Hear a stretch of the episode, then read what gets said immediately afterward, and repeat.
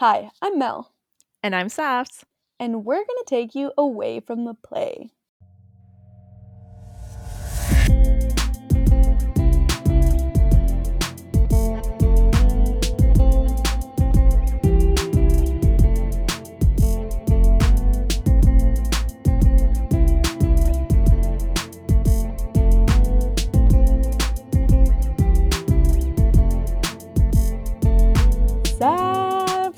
How are you doing? I'm doing good. How are you, Mel? You know, I say we, we say this every time.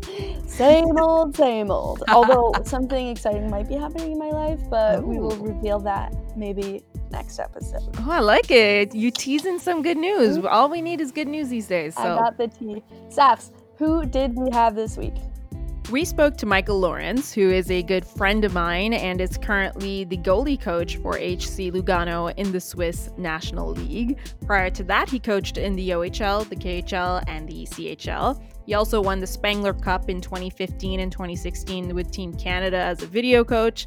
You know, last week we spoke to Jen Lacasse, and we know it's a unique position, you know, being a goaltender, and her own experience and the way she describes her own style of goaltending is so unique in and of itself. So I think speaking to a guy like Mike was a really nice way to follow up on that conversation. Don't you think, Mel?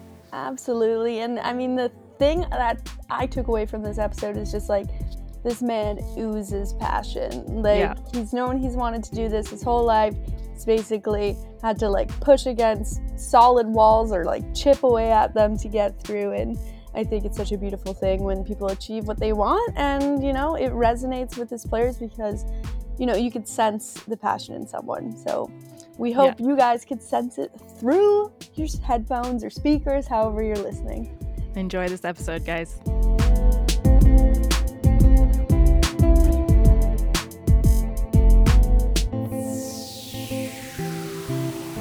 Welcome to the pod, Mike. So happy to have you on the show with Mel and I. Obviously, you and I have known each other for a couple of years now, so I know a little bit about your experience as a goalie coach, but uh, for our listeners today, we really want to dive into your career uh, and, you know, the ins and outs of what it's, you know, what does it entail to be a, co- a goalie coach. So welcome to the show, Mike.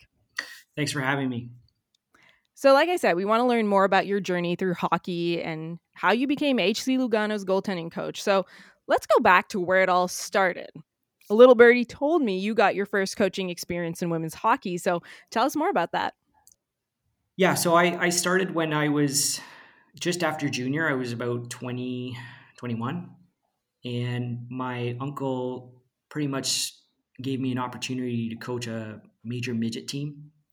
And I was fortunate enough because I was still going to school, and, you know, I just finished junior, and I had, I had aspirations of playing or sorry, of, of coaching.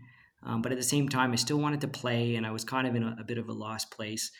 Um, so we, we, we ended up doing just goalie work that year, where I was just working with the goalies with the, the boys team, like the men's team.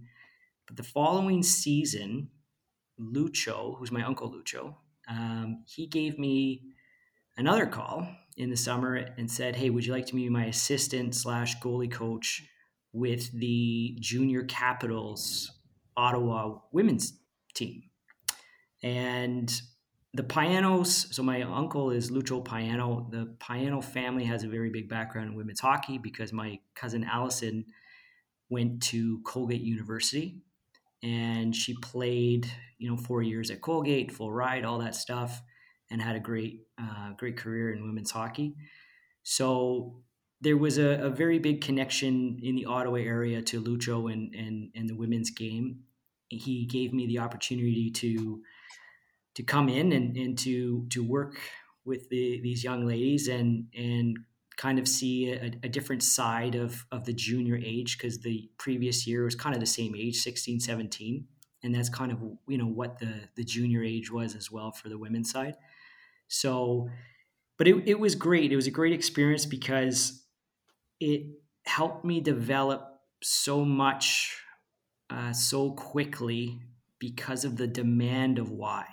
And what I mean by the demand of why is the information that those young women could take and comprehend at that at that age and choose to take the information and and make changes was just incredible.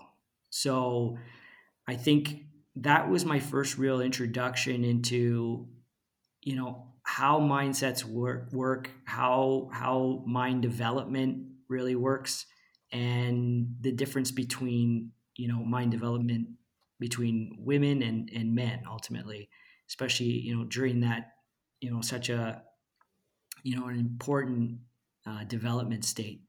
So for me, it was a great experience. And, you know, it, it was really of just, I was always amazed and impressed of how much you could, how much you could push, how much you could, they could obtain and take and, and, and use instantly and just make changes, you know? And, and the other thing was they needed to know why, you know what I mean? And, and, you know, in, in juniors with the men's, it was a little different, you know? So, um, those were, those were things and pieces that I, that I grabbed. And I think those helped me a lot sooner to work with older players, was probably the, the experience that I gained from, from the women's side. That's interesting. It's it's something I've actually heard, Mike, just talking to, like, you know, I've had, I play hockey, I've played hockey my whole life. I've had many coaches. And uh, when I was older, I asked, you know, a coach that, you know, went from men's to women's. I was like, what's the biggest difference? And he was like, oh my God, the women just like listen. And they're like, give me information. And they ex- right. execute it. Yeah. Yeah. I was like, oh, very interesting. Yeah. Um, I'm curious to know, Mike, you know, you were a player.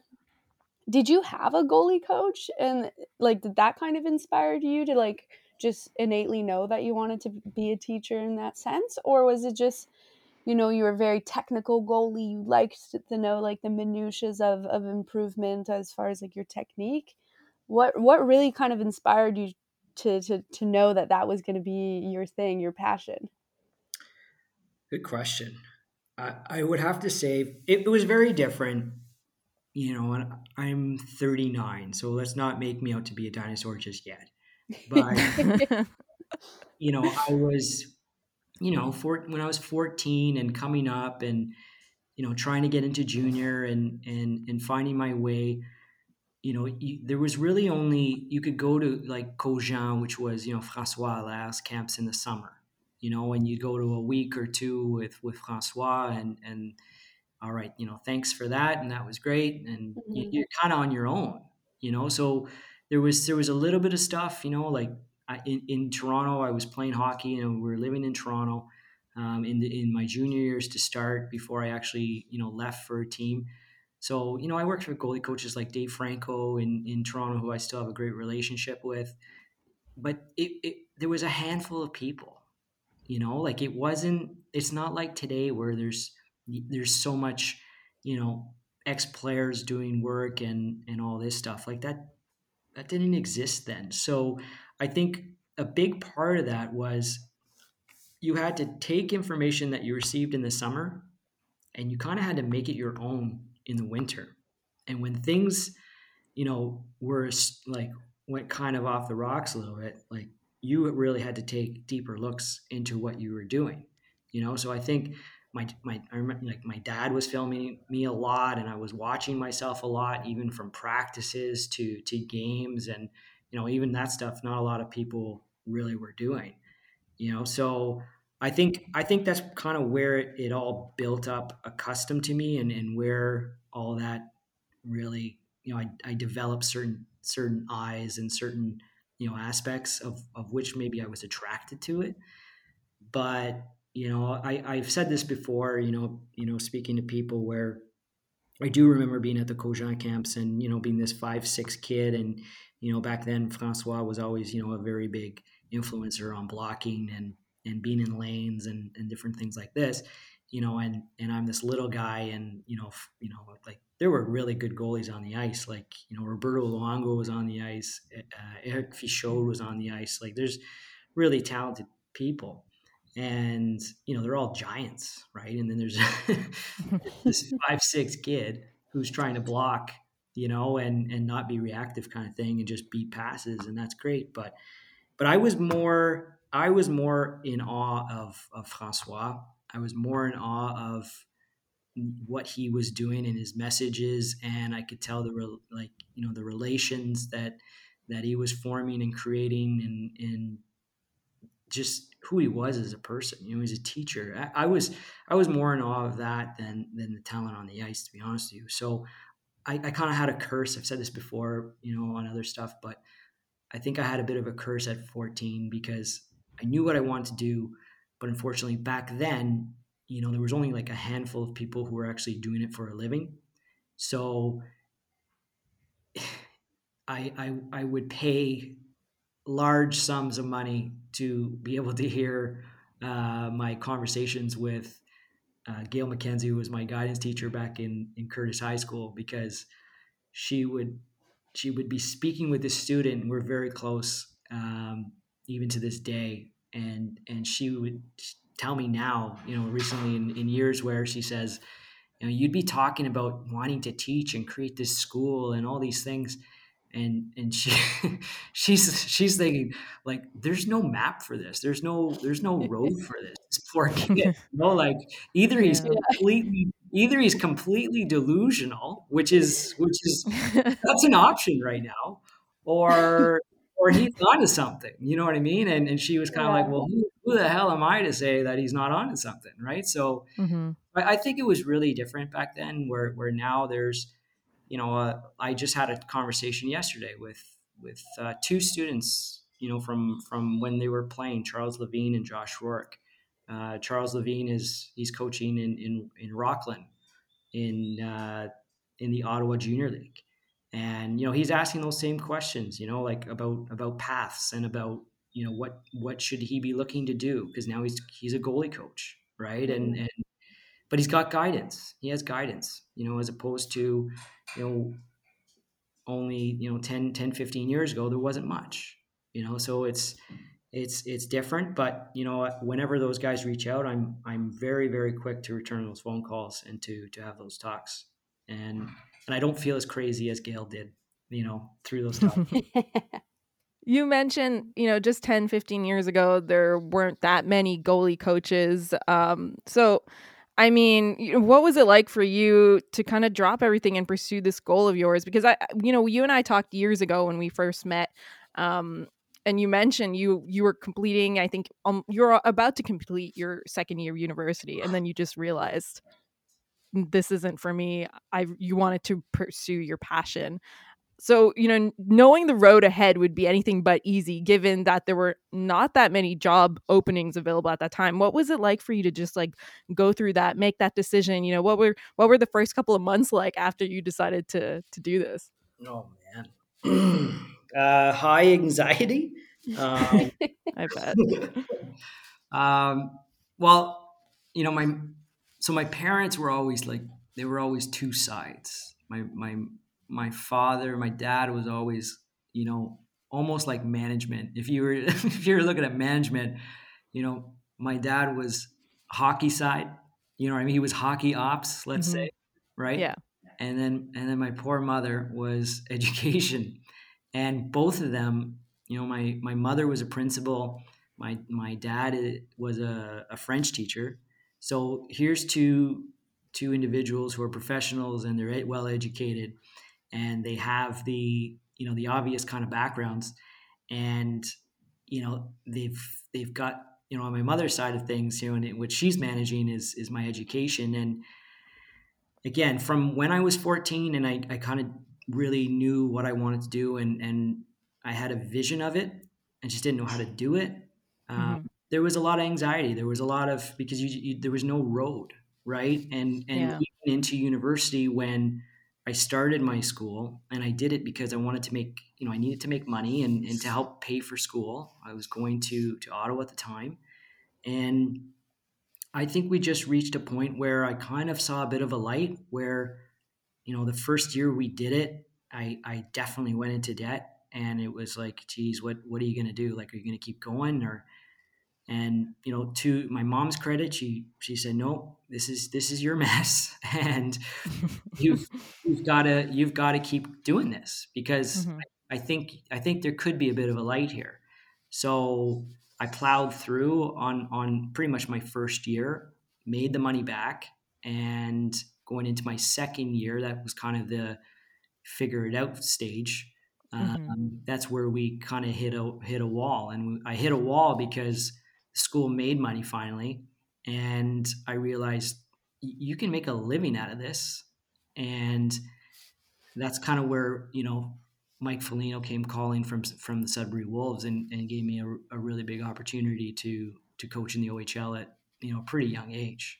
So I, I think I think, you know, that's kind of how it all started and happened. But I, I know for a fact that, you know, there there were some pretty tough nights there, you know, and, and you're yeah. doubting yourself because all your parents want and any parent wants is a clear road.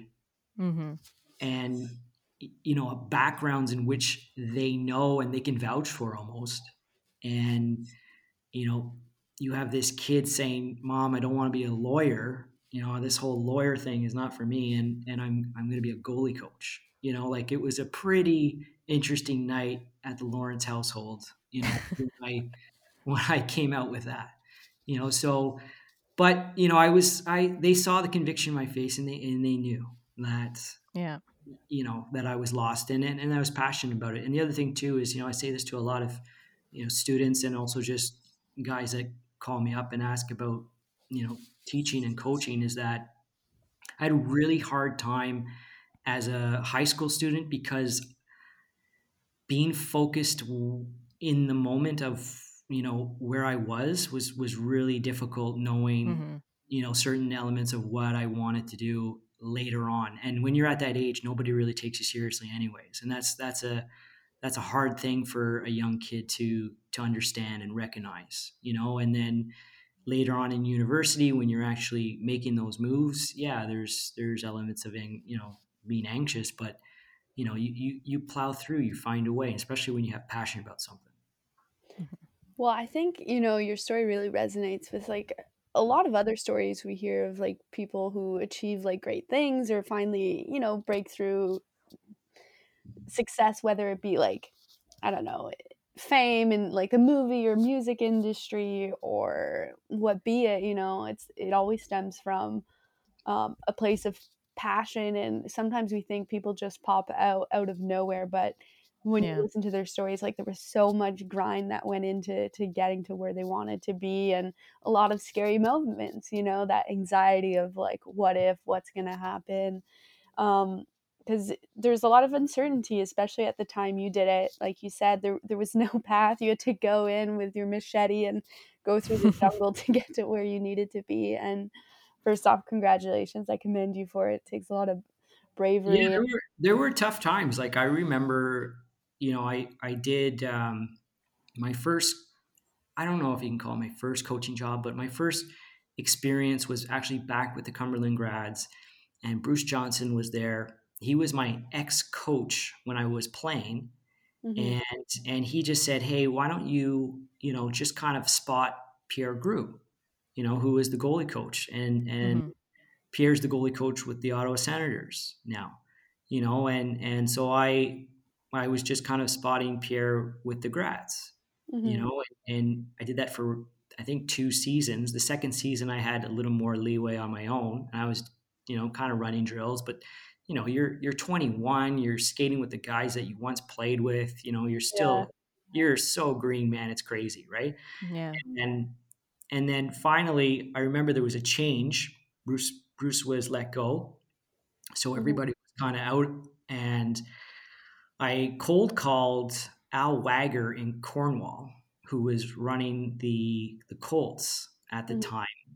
And he gave me the opportunity to come into camp and and run goalie stuff. And we'll take a look and see how the guys respond to you. So it was just a two-day, almost like a tryout, right? Mm-hmm. And, you know, I, I did that. Um, that summer, it was really weird. Uh, Ian McGinnis ended up buying the team, and then Al sold. So then I kind of had to, you know, prove myself all over again to Ian. And then I had, we had this great year with a young kid, Nick Filion, who was only seventeen years old and ended up getting that year a scholarship to Ohio State. But, you know, to to what we were discussing, I'm driving you know, this Jetta, which I really can't afford. Okay. I'm having a hard time keeping up with the payments. True story. Okay. I could tell you more, but we won't even go there. All right.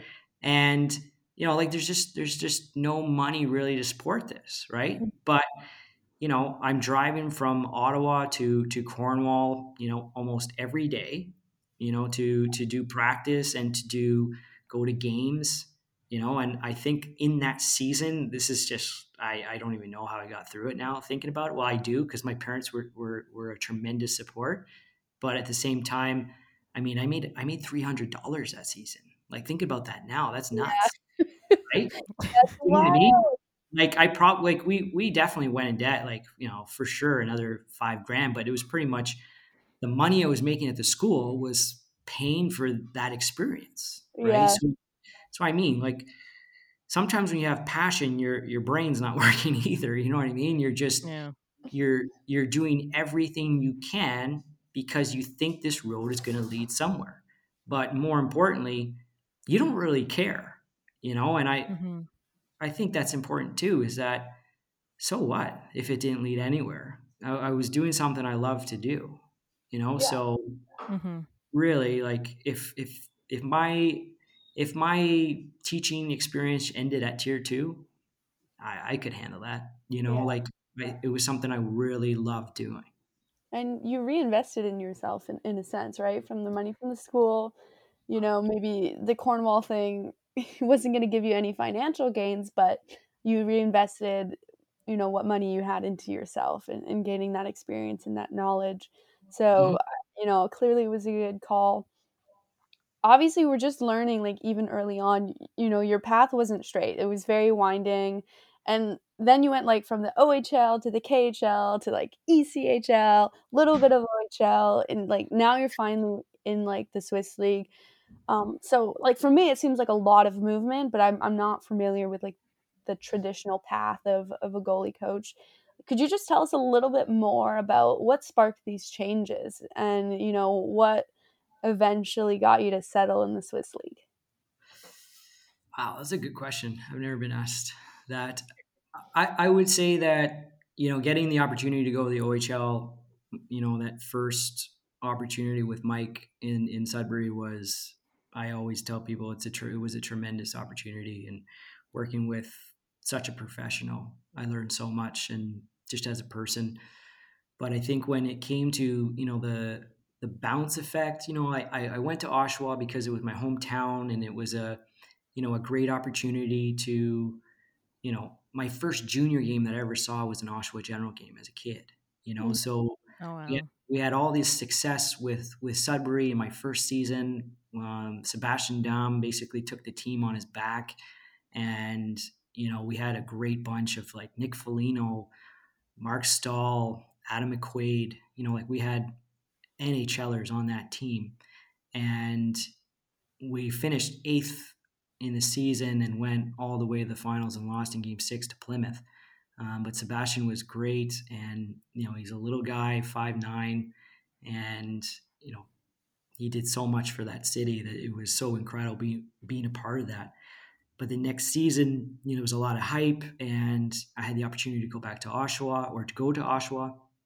And for me, that was kind of, you know, that was kind of like a, a dream, you know, like being able to, to coach that team. So from there, you know, the, it's, I think it's little things that, that factor in. I think, you know, you, you learn a lot of, through your experiences. For me, junior was a, a very good experience. It was something I needed to do, mm-hmm.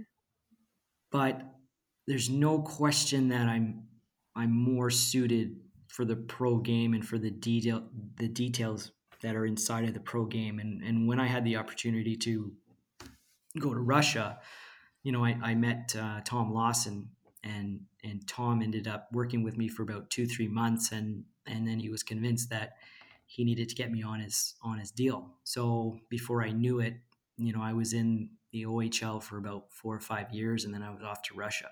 So things happen quickly in this business. It's it's how you adapt, and you know you, you kind of never know where your next opportunity is.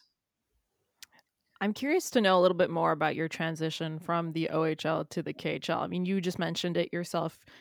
You prefer working at the professional level due to the details. So what are the details? What are some of the differences that you've noticed? And, you know, just like off the top of my head, oftentimes we'll talk about hockey just being different in North America versus Europe, north, south, east, west, whatever, bigger ice, smaller ice. The game obviously changes. So, you know, do those factors also have an effect on the goalies as well? And and did you have to kind of adapt your style of coaching when you when you made the jump? So, yes, one hundred percent. But there's there's also other other really big factors in, in that. Mm-hmm. And I think the the biggest one leads back to women's hockey, where a pro's mind is just that much more well developed, and they can they can take the information in in a subjective way, and they can decide whether this works or if it doesn't.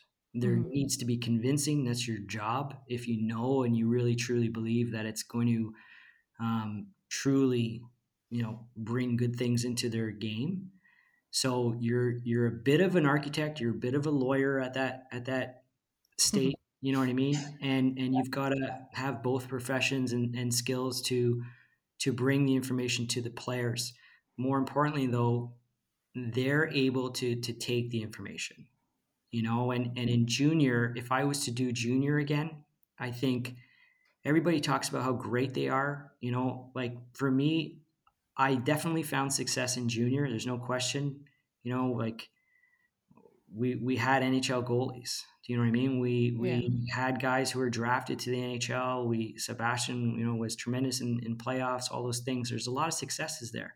But there's also failures, you know, and if I was to do junior again, I, I have such a clear understanding of what a sixteen-year-old is, and at the level of where their life changes so much. I'll give an example as a Ken Appleby.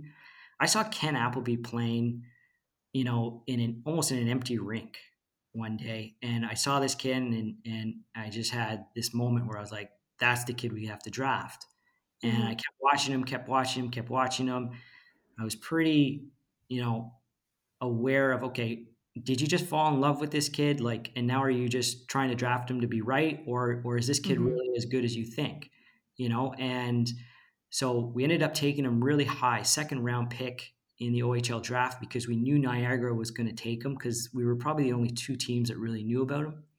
And Kenny went on to great things. He ended up winning a Memorial Cup as a starting goalie, you know, in Quebec, uh, for the Oshawa Generals, you know, at that tournament. And that's a great end point, but nobody really knows the beginning points is yeah. where he comes into the league.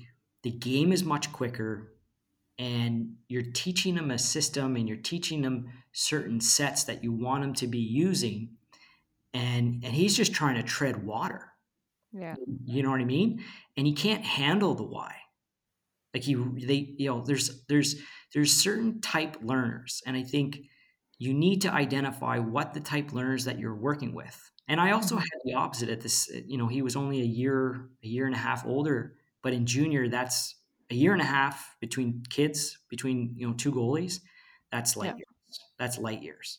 And Daniel Altshuler, who was, you know, a Carolina pick, he could handle the information because his, his, his mindset was just well developed at that point, mm-hmm. where if I was to do it all over again with Ken, I just would have, you know, pardon the expression, but I say this to, you know, teachers a lot, I would have taught Gump, you know what I mean? Like run, Forrest, run, you know what I mean? Where yes. it would have been about actions and not so much about why, because he, he would have, I, he would have been able to take those mechanics and use them, and slowly, as you know, his his development with his mind was was coming more and more and more, is that, you know, we could slowly get through to to the why. And and that was a failure on my part, because I I didn't understand that then, you know what mm-hmm. I mean, as a coach. Mm-hmm. And I see that happening quite a bit, you know, where where goalies, you know, they're they're whoever's teaching them, they're not really understanding that, you know, The, the their learning curves just aren't there yet. And it's hilarious because now with Ken Appleby, who's, you know, a, a client of mine still to this day, you know, he's with the New York Islanders in their system.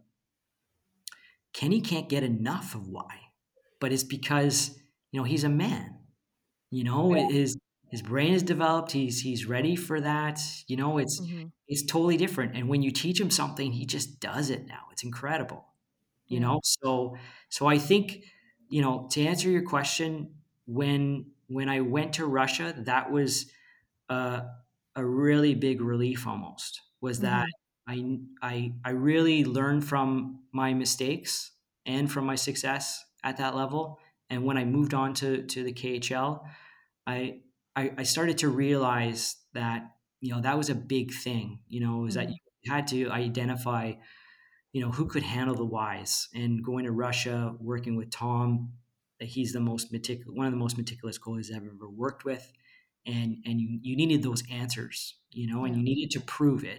You need to prove that the, the madness in the direction in which you wanted to, to proceed, um, you know, benefited his game. And, and there were, there were, there were, you know, fruits at the end of this road. So that was probably the biggest thing. And, and making those changes with a guy like that were always a lot of fun. You know, and, and as far as just the game itself, how things were different in the game itself, is that you're on this ocean of ice overseas. Yeah. You know, yeah. It's just an ocean, right? It's not a pond, it's an ocean. Yeah. You know, so and and with that mindset, shooters just don't shoot. You know, it's not like the N H L where, you know, everything is a funnel, it's a funnel. You know, when I was in Vegas, I coached in Vegas for Um, a season shortly after, you know, the, the, the Russian experience, and it was totally opposite. You know, it was in mm-hmm. the East Coast League, everybody's funneling pucks to the net. Every, like, you know, your shot totals yeah. are always, you know, thirty plus, closer to forty, I'd say, a night, you know, so it's just such a different game. And then in the K H L, the defensive systems are very strong. You do, you'd be very surprised, but it's, mm. it's, it's very strong. Their, their D systems.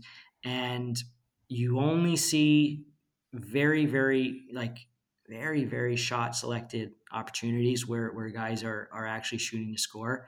And, and, you know, it's like a soccer game. Like you don't, you know, in soccer, you only see a guy shoot when he's got a really good opportunity. And it's kind of the, it's kind of the mind, it's, it's very much the same mindset. So for a, for a goalie, you've got to be really, really mentally strong, and you've got to be, you know, hopefully you're not one of those guys that, you know, you need to feel thirty, forty pucks to be in a game, you yeah. know, because the game will be over before you know it. That's so interesting. I guess, like, you know, you, you kind of opened up a nice transition point for us. You know, we're wondering what your style of coaching is like. And I have a couple questions just based on what you said, because I thought you had a lot of interesting points on, you know, with some young players, they, they can't understand the why, or they're not interested in it. Um, I was always a player that, like, needed to know why. Like, I was like, if this drill doesn't make sense to me, I don't understand what we're doing.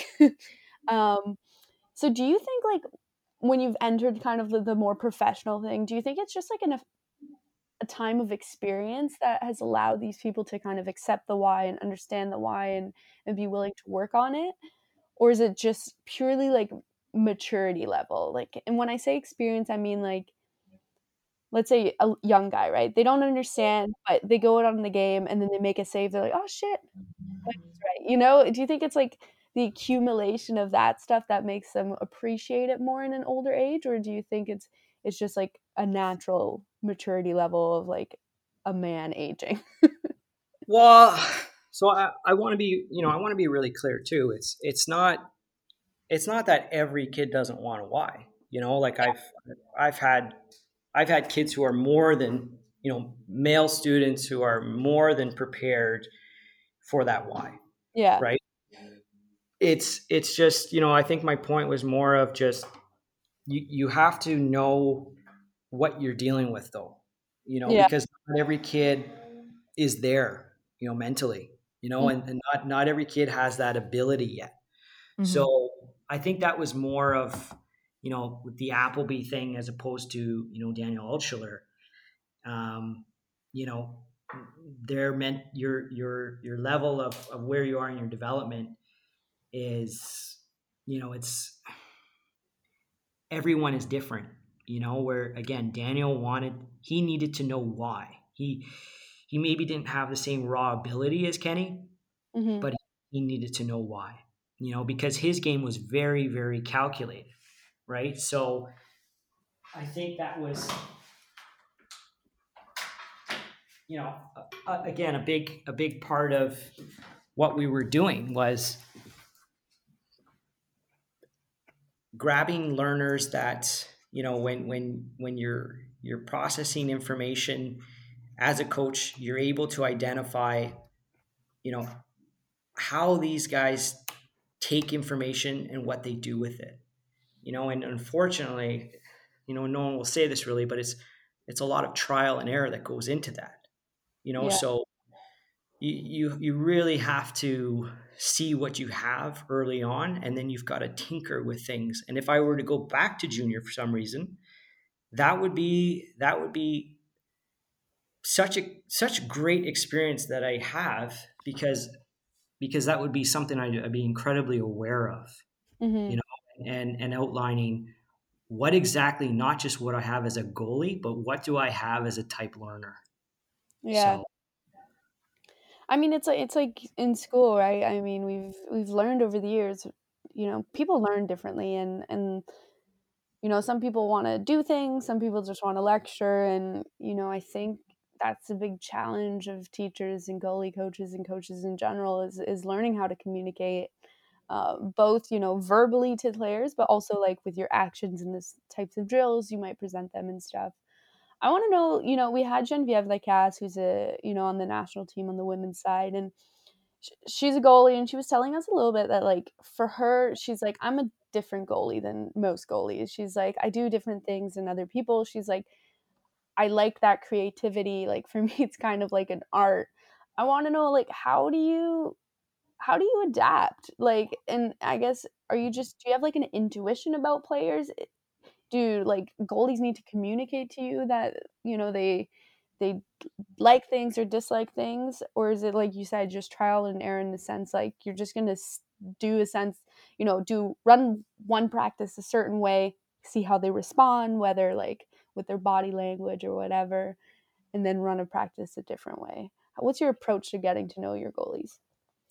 Well, you know, I'm I'm a coffee guy, so you know, a lot of my players know that, you know, we have these famous uh, coffee discussions, and and I think a lot of them are not just, you know, about goaltending. They're just, they're just about life. You know what I mean? You need to know who your players are, and you need to, they need to understand that you care about, you know, where they're going, what they want, and and how they identify with that, and and also with, you know, where is this going to become a partnership? How is this going to become a partnership?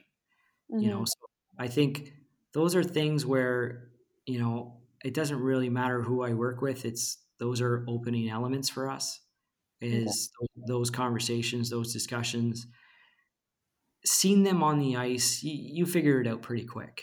You know, I've got a certain eye for these things, and I think you see what they, what their, their vision is. You know, I, I definitely agree with, you know, her statement there. It's, they're, they're, they are kind of artists, you know what I mean? They, they, they all have their own little style and little take on, on what makes sense for them. And, and your job is more, especially at the pro level, is, is really to, you know, make their strengths, their strengths, and make their strengths, their continuous strengths. Mm-hmm. So there's always, you know, plenty to go back on. And at the same time, pick that one piece where if it's improved, it will become a new foundation in their game. And that always usually takes a bit of convincing, because it's like anything, you know, I'm just, I'm on the artist thing because you brought it up. But, you know, people are always very scary of what they don't know. So mm-hmm. In, in that case, you know, facing something that you're not very talented at, you know, it's, it's uncomfortable, you know, so breaking through barriers, you, you need trust in order to do that, yeah. you know, and one of our guys here you know, we had Elvis Merzlikins for years here. Um, you know, I, I, when I really, you know, talk about how me and Elvis really started kind of the gel over those years, I mean, I, I know for sure he didn't like me for the first three or four months because I was pushing buttons and I was getting him, you know, outside of his comfort zone because we were changing the way he stood. And it wasn't until later that he really, you know, Elvis has, you know, a different background, you know, with his, with his upbringing. You know, he's an Eastern Bloc kid. Um, you know, he, he grew up without a dad. You know, there's, there's trust things that, you know, were, were later formed from it. And I think once he realized that, no, this guy's, this guy really wants the best things for me, is that's kind of where things all of a sudden really started to elevate in the right direction. Mm-hmm. So, you know, there, there has to be those, those, those trust pieces, because otherwise you're not going to go anywhere. And this is, this is very, very much a partnership. It doesn't matter if you're working with, you know, a, a sixteen year old female junior goalie, or you're working with Elvis, or you're working with, you know, anything in between. It's, mm-hmm. it's, I believe in you, you believe in me. And, and when you have those, that trust and belief, trust me, there there can only be special things that come from that.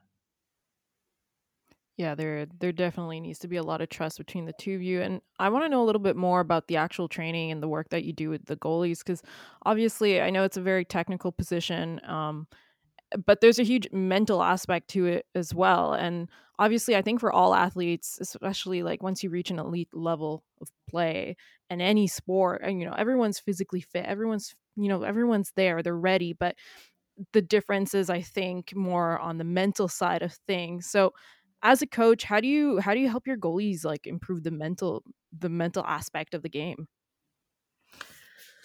Well, the the great thing about what we do is that, you know, uh, for example, you know, I've got two we have two very, very talented goalies here in Lugano, and they're they're both in a state where we could put either one in, and and we have the exact same confident feeling that we're going to win.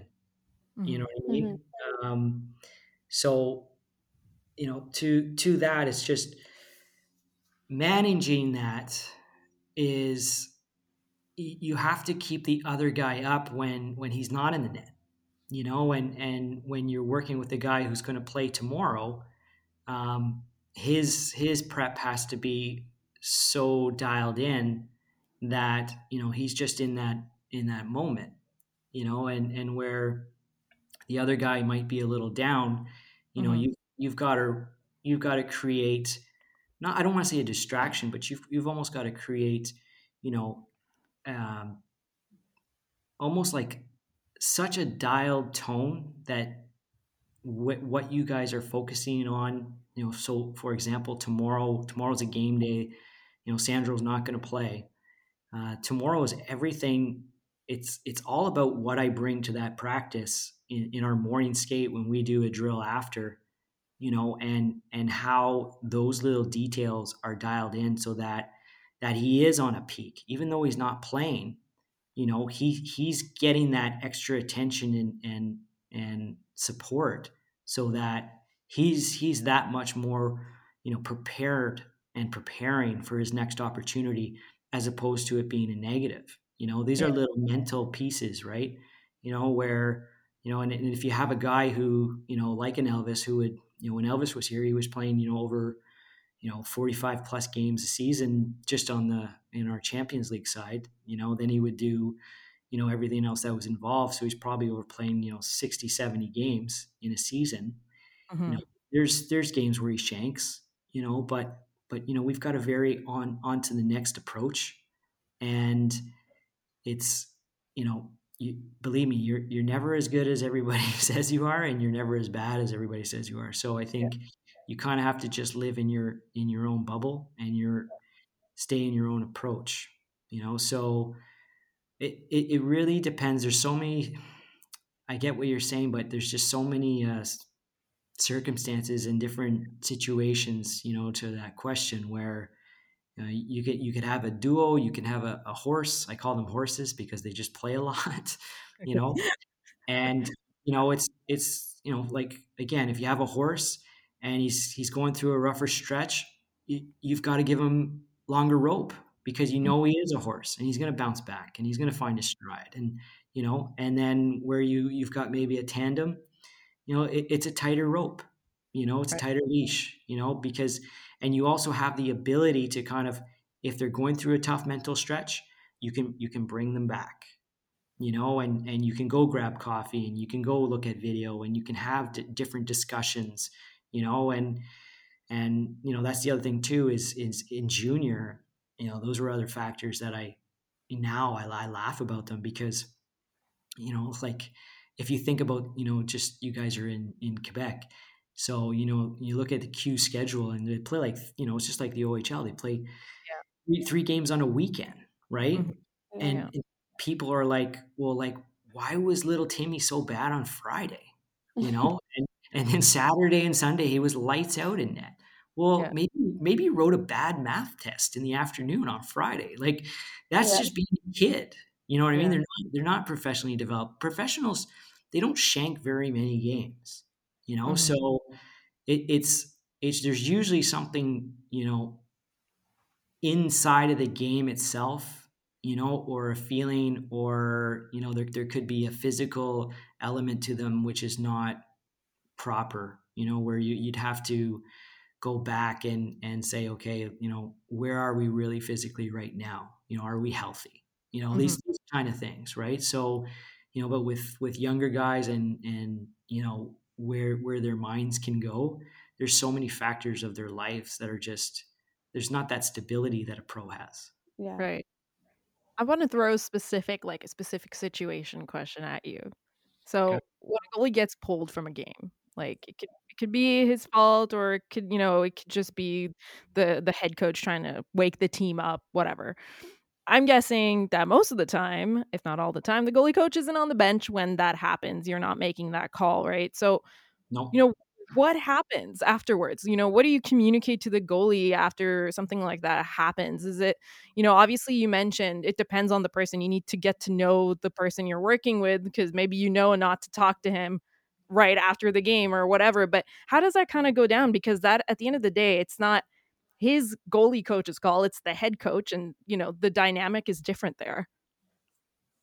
Yeah, no, it's, it is, it's, it's a lot different between the head coach, obviously. And, and, you know, myself, you know, again, when you're a goalie coach, you know, there's, there's a level of authority that you have, you know, or, or so to speak, but, you know, coaches to, to players level, that's, that's a totally different thing.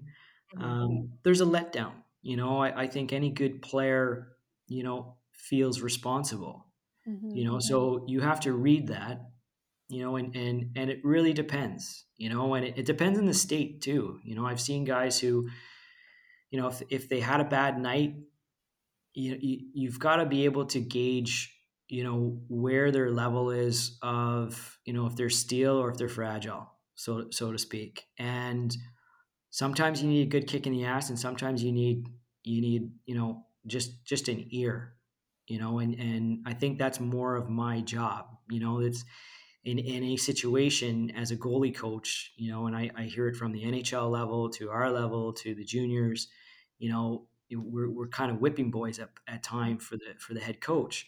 But, you know, saying that is you're, you're also dealing with coaches who have extremely strong, um, I almost want to say silent confidences to them, you know, and I think I'm, I fall in that category, is that I don't need to be the loudest person going into the room. I don't need to focus all to be on me, but I need to be strong enough so that I can help, you know, take things from a certain perspective, you know, for, for whether it's coming from management or the coach or whoever, and, and not deflect that onto the athlete. Because you have to be able to protect them in times, you know, there's, there's, again, there's, there's times where you need to be the whip, but yeah. there's also a time where you need to, you really need to take these things on yourself. And that's about leadership and how you, you present that leadership, because in the end, you need that leadership to be on the ice. Yeah. And that, if you do that well enough, that leadership will translate. It will go into your player. It will represent the, the organization in, in the best moments, and that leadership will be incredibly strong. It's like, I mean, I find this so interesting. Like, I play defense, so, you know, we have a defensive coach, but I feel like they're more part of, like, the main coaching core, where I feel like goalies have this, like, wingman, you know? Like, you're kind of, the head coach could be, like, the bad cop, let's say in the, the situation Safia just mentioned, and you could kind of be the good cop in that sense. But, I, you know, I feel like Safia just, I want to answer your question, too, like, feedback after you had a terrible game is, like, so unique to the player. Like, for me, I I could take a little shit. Like, I don't mind if you yell at me and stuff. What I didn't like is, like, don't point off the obvious. Like, the obvious. Let's say I pinched, they, you know, they got around me and there was a two-on-one. And they'll be like, what happened there? I go, obviously, I fucking pinched at the wrong time. That would drive me nuts. And one coach would be like, what happened there? You know what happened. I made a bad choice. yeah. yeah. Like a journalist question. So, uh, can you tell me about that play there? It's like you watched the game, you know, so right? Yeah. You have yeah. to get a kind of read on, on the player and stuff. But, um, Mike, just to kind of wrap it up, because it sounds like we could talk about this forever, which is so nice. Um, I want to know, you know, what has it been like now, like in the pandemic? I mean, it's a, such a big part of our lives at this point. I feel like it needs to be addressed. Um, you know, you just said that like earlier on, I think it was maybe before we started recording, I can't remember, but uh, the schedule was just so crazy at the beginning. Can you just tell us a little bit about like what it's been like with the pandemic, and for everyone, if you have like a really positive memory um, since this whole thing started, to, you know, bring some light on the situation? Yeah, there's there's there's a lot of positive things, you know, because we get to do something we love every day, mm-hmm. you know, and and we our day-to-day lives in that sense. Yes, there's this there's this bubble of, you know, you go in, you you you skate, you know, and, and you do everything with the guys, and then you come home and you're kind of in this bubble, right? Where yeah. they don't want you going out and all these obvious things for obvious reasons, right? To, to keep our, our group safe. So there's that, but you know, the, the positives, you know, are, we're doing something we love in a way. I can't really say that I think about the virus and COVID and all these things that much, 'cause I really don't. It's mm-hmm. when someone brings it up. Yeah. Otherwise, I'm so busy doing, you know, what, what we love to do that it's, it's hard to not get lost in it. So we're very fortunate in that sense. When it comes to the season and the way that it's kind of operated and, and gone and shifted and starts and stops, well, the league has done a really good job because it's, you know, it's, it's getting through this fifty-two game schedule. We're going to finish, you know, where basically they estimated that we would finish. And, you know, it's, it's, it's been a learning curve, you know, and it's been a learning curve for a lot of leagues. Um, they're going to have to make them up. They're going to, you know, like it's, there's all these things. Everybody wants to finish with, you know, their total sum of games, you know, so that it's, it's, it's fair all across the board. But, you know, from that, yeah, we're we're learning as we go. I think, I think we all understand it. It's different, but stuff that won't go away are the following: someone is going to win a Swiss a Swiss national championship. Mm-hmm. That group is going to be probably not the most talented group. They're going to be the most resilient group within a group. Yeah. They're going to be guys that just really understand the situation. They understand that everyone in that room is going through things, and they're able to pick guys up um, in those moments and and help them through, you know, and and there's a, there's a lot of stories in that dressing room right now, which which elevates us as a group, you know, and we're a mid-pack team, but I, I could see I could see, you know, things happening with just a little luck. You just don't know. You know, and, and I think you know, our team is well aware of it. And there's, there's obviously teams in the league that are very well aware of it as well, is that it's really just going to be the, the strongest mental resilient group that comes out of this. That's the group that's going to win. And, and that is on the table for anybody right now. So in a way, yeah, you're learning a lot. You're learning a lot about people. You're learning a lot about yourself, how you handle yourself in these situations, and, and how you just keep moving forward. And no one is bigger than the group. I think that's, that's got to be one of the biggest points, you know, and I think even people going through COVID stuff back home is that, you know, you can't just bounce to the front of the line and get the shot. Yeah, you know, yeah. there's, there's a greater good. There's a process, unfortunately, whether you like it or not. Right. But, you know, no one's bigger than the group. So I think, I think all those little pieces are things that, you know, we're learning as people, we're learning as players, we're learning as, as coaches. And, you know, those are things I'm, I'm extremely grateful for. Yeah, totally. I mean, I think it's just, that's what you, can, that's the only thing you can do, right? You have to learn from this and take it day by day. It's all cliches, but they're all true. And Mike, like I, I could listen to you talk for hours about this stuff. I know Mal can too. We had a lot more questions, but it's been almost an hour at this point. Uh, we just want to thank you so much for, for talking to us. Uh, I know you're a busy guy, and you know, if there's anything you want to plug, social media, I know you have your pro goaltending uh, program as well. So if you want to plug that, uh, go ahead. Uh, no, I just wanted to, to say thanks. And uh, you know, like, Again, I, I think everybody's going through through different stuff right now. And, and you know, it, it's funny because – so I, I just have a little thing here, and I'll be very quick to to finish it. But it, No problem. A couple of years ago, podcasts became a big thing, you know.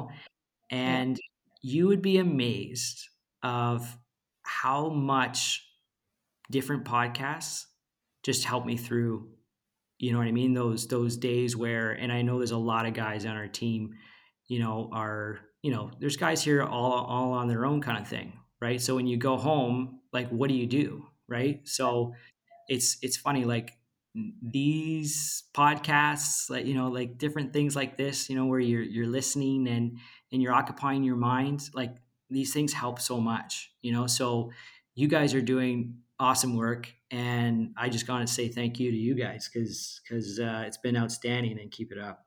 Oh, thank you, Mike. But I, I feel that it, it's kind of like a form of connection. I remember when I used to, like, I don't want to say I was like an O G podcast listener because there was, you know, someone introduced them to me, and there was definitely like decades that existed before I jumped on board. But I remember I was like, oh, I listened to such a good podcast, and people would be like, what the fuck's a podcast? Yeah.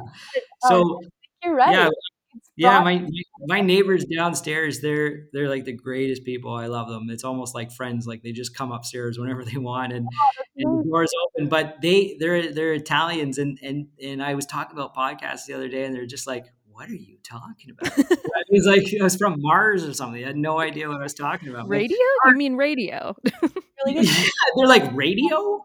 Is that what? Is that what you're talking about right now? It was, I was just I was just blown away by that. I was like, "How are you guys getting through this?" You know, like, oh man, you're too funny. It's connecting people, and you know, for Safs and I, just doing this is always helpful too. We get to talk to other people because we're, you know, we haven't seen each other really physically no. in so long, but at least we all get to hear each other's voice. So, Mikey, thank you so much for. Um, joining, and we wish you all the best, and you know, we look forward to watching your career develop, and hopefully there'll be a lot of other goalie coaches that come up from learning from you, and they could reference you. um I think it, you're forming a really nice path for for younger people that want to get into this. Thanks, ladies. Thanks for having me on. Appreciate it.